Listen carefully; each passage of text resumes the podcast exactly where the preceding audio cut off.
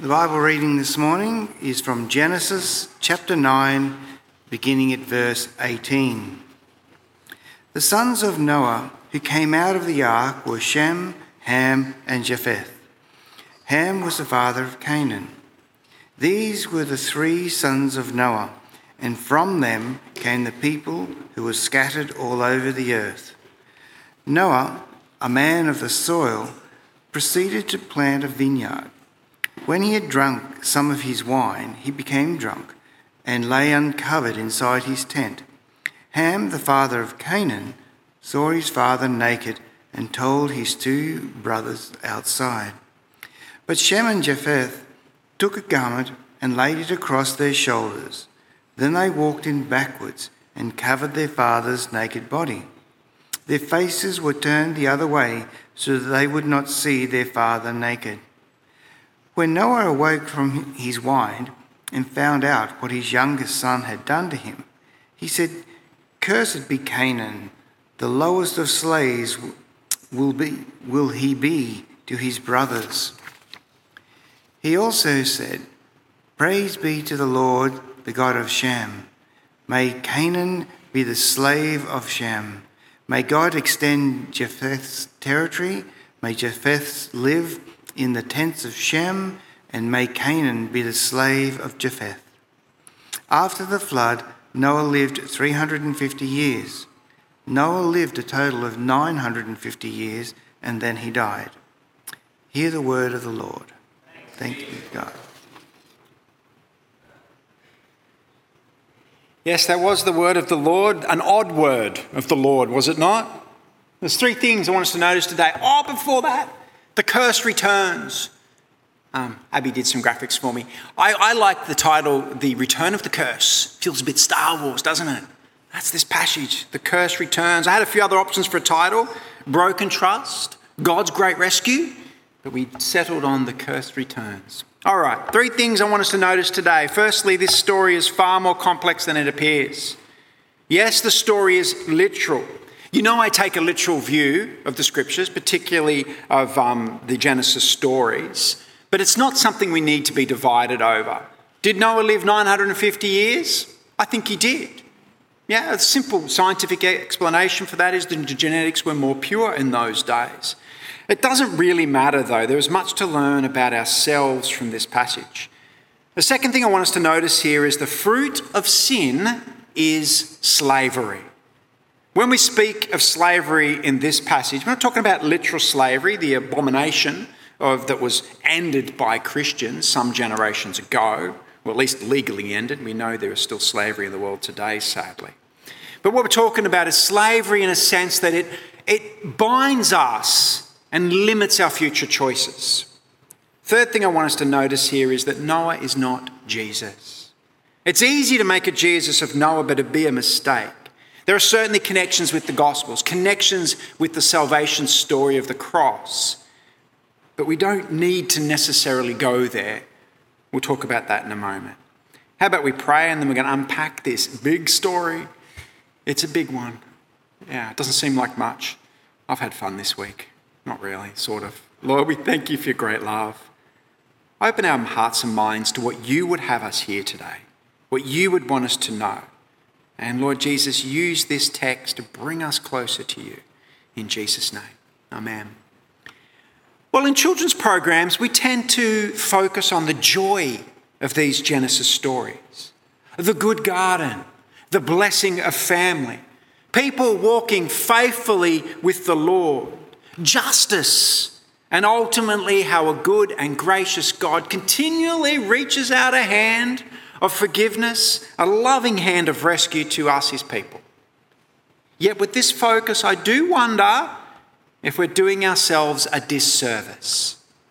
I wonder if we do ourselves a disservice when we ignore the uglier parts of these scriptures, of the Genesis story. And I wonder if we do ourselves a disservice if we ignore the ugly parts of our own story.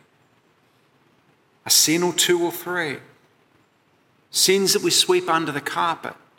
Perhaps there's a story in our own lives that's just too painful to deal with. Perhaps pride has convinced us that it's not our fault. Or perhaps the world has convinced us that it's not sin at all. Yet, my friends, the scriptures are clear. The wages of sin is death. Sin that remains unforgiven turns into bitterness.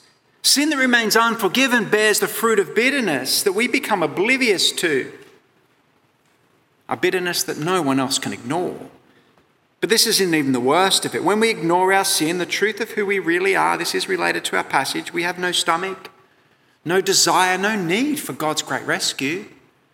And the Bible seems arbitrary, ancient, distant. God's grace, God's forgiveness becomes a mere platitude. And the devil gets exactly what he wants. Yet another human being taken captive to self, another human being living the curse.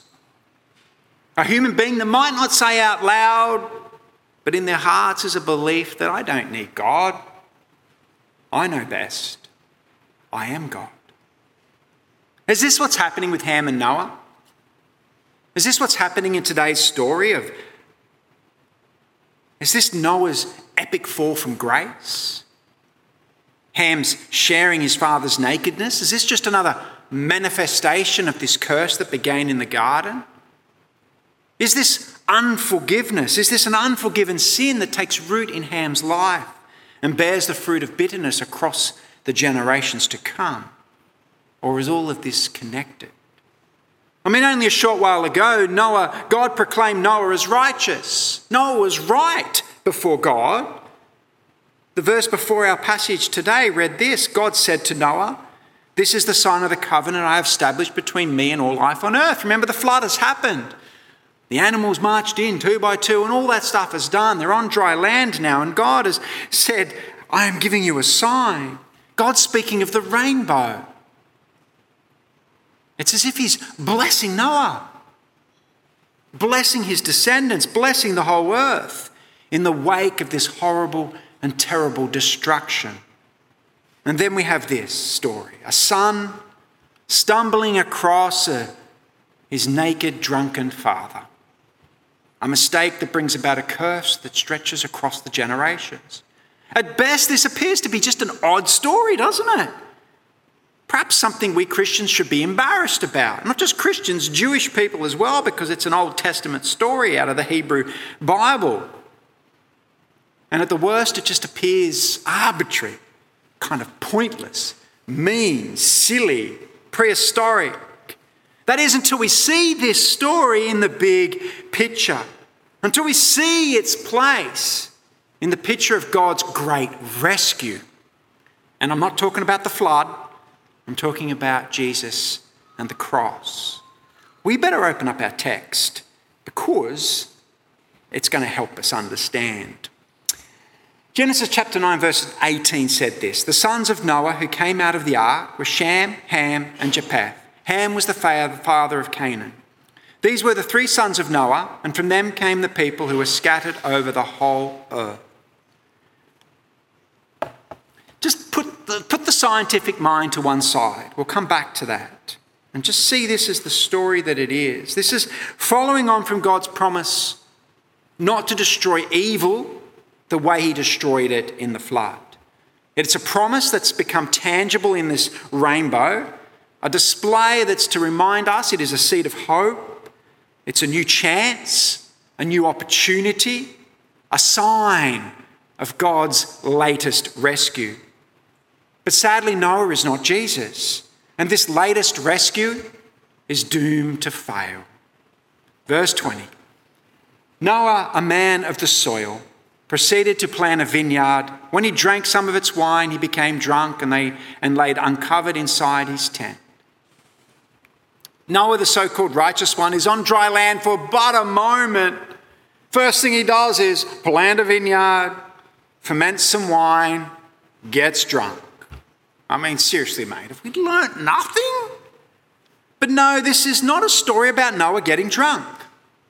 Now, to prove this, I could draw on the book of Judges or the Psalms, where it suggested that wine cheers the heart.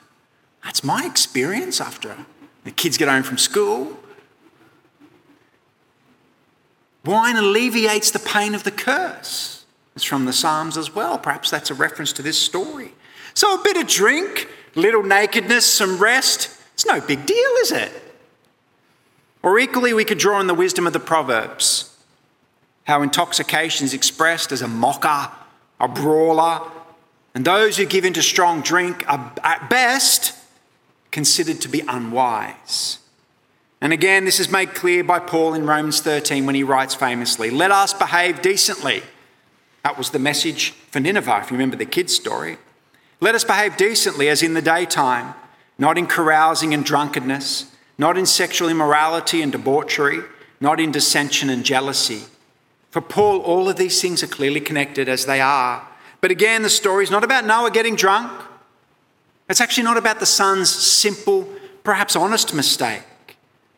The story is about the continued fall of humanity and our complete inability to rescue ourselves. Self help is, in fact, an oxymoron.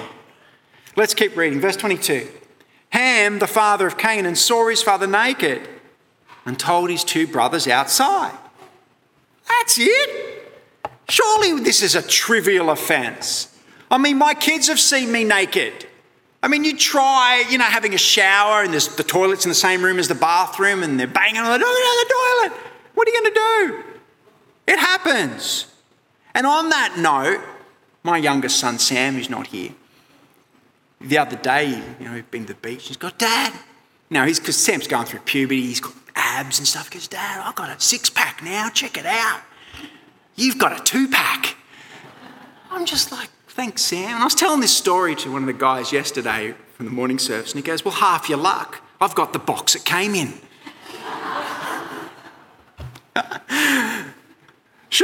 My children? Of course not. But ethical standards were somewhat different in Noah's day. For them, this was a great shame, a breach of the family ethic. Every family has lines that must not be crossed. Clearly, this is one of them. But still, it just seems a bit much. I mean, to curse not Ham, the one, the son who saw him naked, but to curse the generations to come, his eldest son Canaan. Surely it's got to be the biggest overreaction of all time. Surely it does. This can't be so. Something must, more must be going on here. And guess what? A whole stack of ink has been spilled on this exact subject. What's really going on? Why such a harsh response from Noah? Some have said that what really happened here was that Ham castrated Noah. And this is justified because Noah, in his hundreds of years that were remained, never had more children. Maybe that's what's going on. Some have claimed that Ham took advantage of his mother and that Canaan is actually the offspring of this unholy union, and that explains why the, the, the sin flowed down the generations. Others have suggested that he took advantage of his father. And what plays out is the trajectory that Paul in Romans explains for those who engage in such acts. But seriously, we don't know. We don't know. The text is silent on the matter. What we have is what we read. And we do ourselves no favour by going down these rabbit holes. That could be a bit of fun, a bit of light reading. Except for one thing, there is a little bit more on this topic. The Bible does speak to the uncovering in Leviticus, another book from the Hebrew Bible from our Old Testament. And this is Leviticus chapter 18, verses 6 and 7. It says this None of you shall approach any one of his close relatives to uncover nakedness. I am the Lord. Now that's putting, God says it that way. It's a command from God. He says, I am the Lord. The thing before it is the unholy thing to do.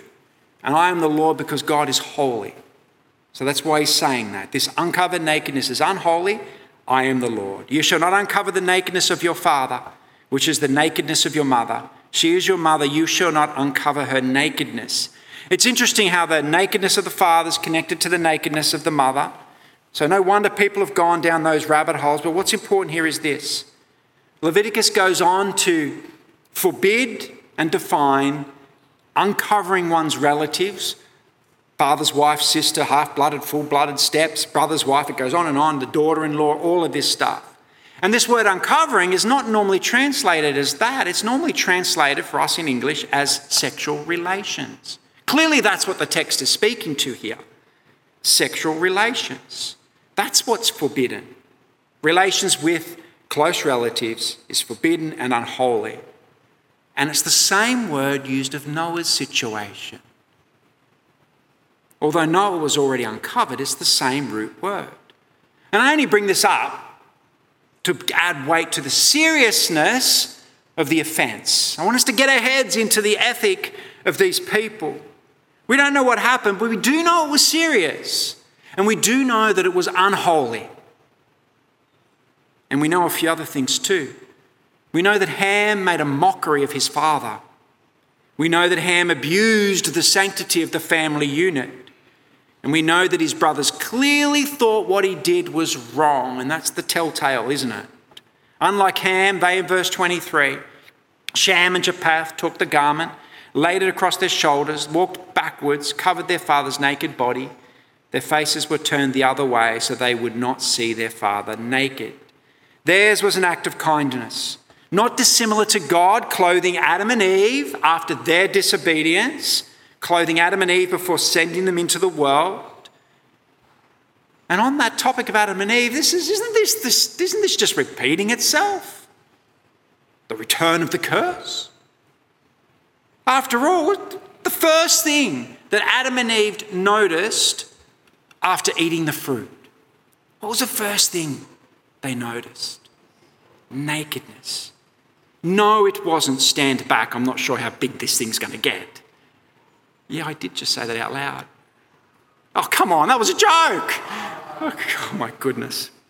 Loosen up, people. it was nakedness. What came next was a curse upon them. What came next was a curse upon them, the snake, their offspring. And that's what happens here. Noah awoke from his wine and found out that his, what his youngest son had done to him. Notice that the son had done something to him. It wasn't just an accidental seeing him naked, a kind of accidental telling others. Something in Ham's actions was unwelcome, unwarranted, and unholy. And then Noah said in verse 25, Cursed be Canaan. There it is. What have I done? Have I missed a slide? Ah, oh, it's on the same slide. There we are.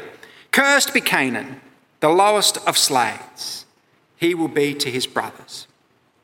It's interesting that Noah's speaking to Ham.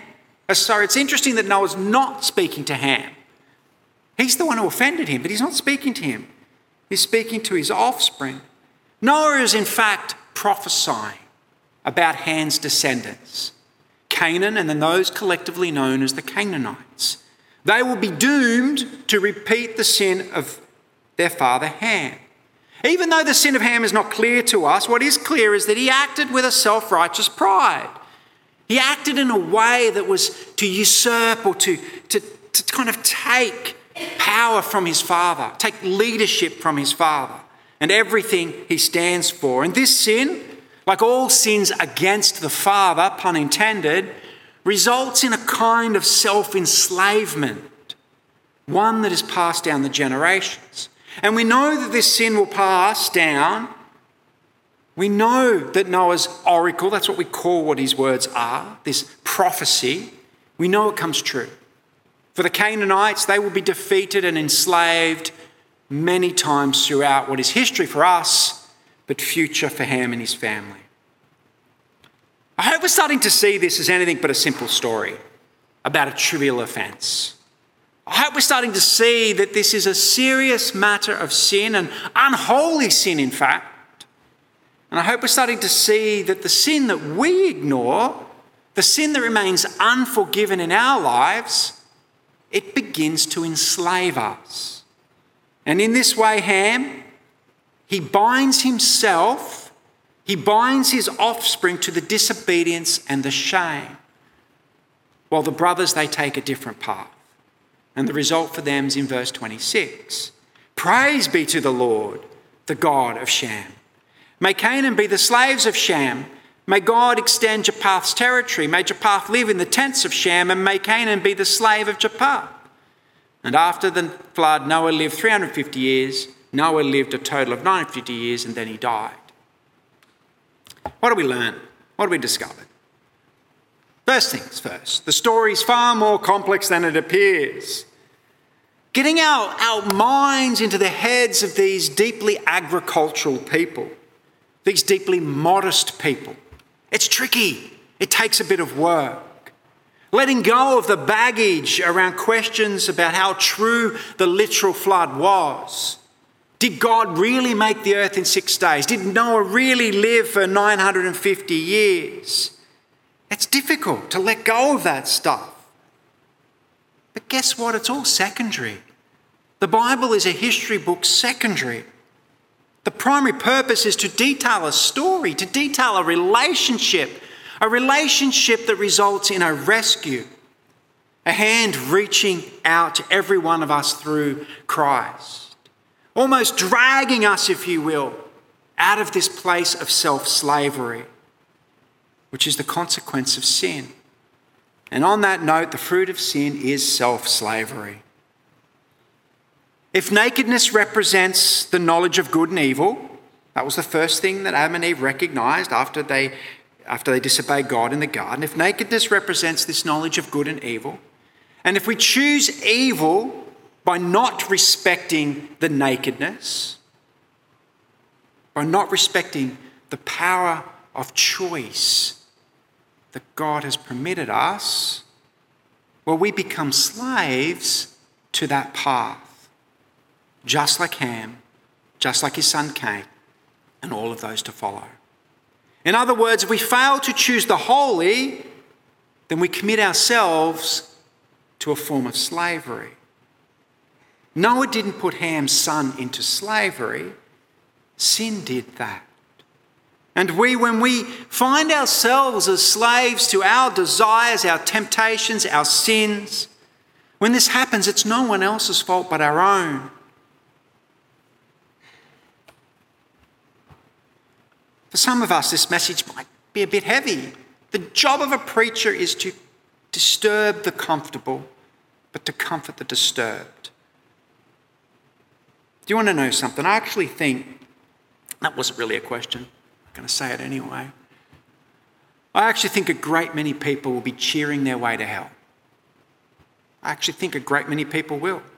The nakedness of hell will be so attractive. It'll be like an oasis at the end of the desert that they've made of their own lives. When they see this oasis, they will cheer and they will cheer.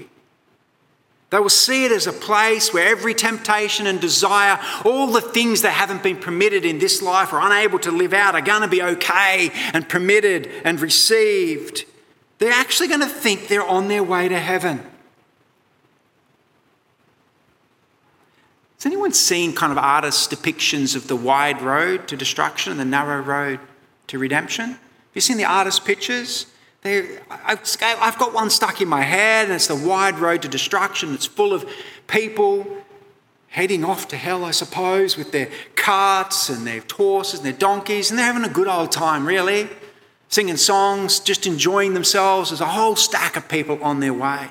But then you've got this other picture of the narrow path and it's someone's kind of walk, climbing a hill, a little, you know, mountain path, and their, their knees are bloodied and there's suffering, and it's hard. I get it now. The people on the wide road actually think they're on their way to heaven. That is until the doors of hell are slammed shut behind them. And the oasis that was in front of them vanishes because it was just a mirage. And then a great chasm blocks their return. In that moment, they will know truth for the first time.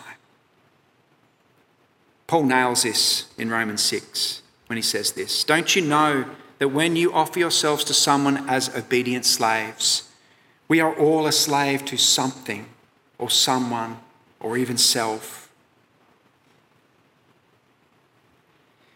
You are slaves to the one you obey, whether you're slaves to sin, which leads to death, or to obedience, which leads to righteousness. This is where the rubber hits the road. Lastly, Noah's not Jesus. Almost done. The rescue of humanity through a sinful human being was always doomed to fail. I don't care how good you think you are, you, like me, you're a sinner, you fall short of the glory of God. Is this not why we're here? This is a hospital for sinners. This is why we're here. This place, this very gathering, is the result, is the fruit of this great rescue that I keep mentioning.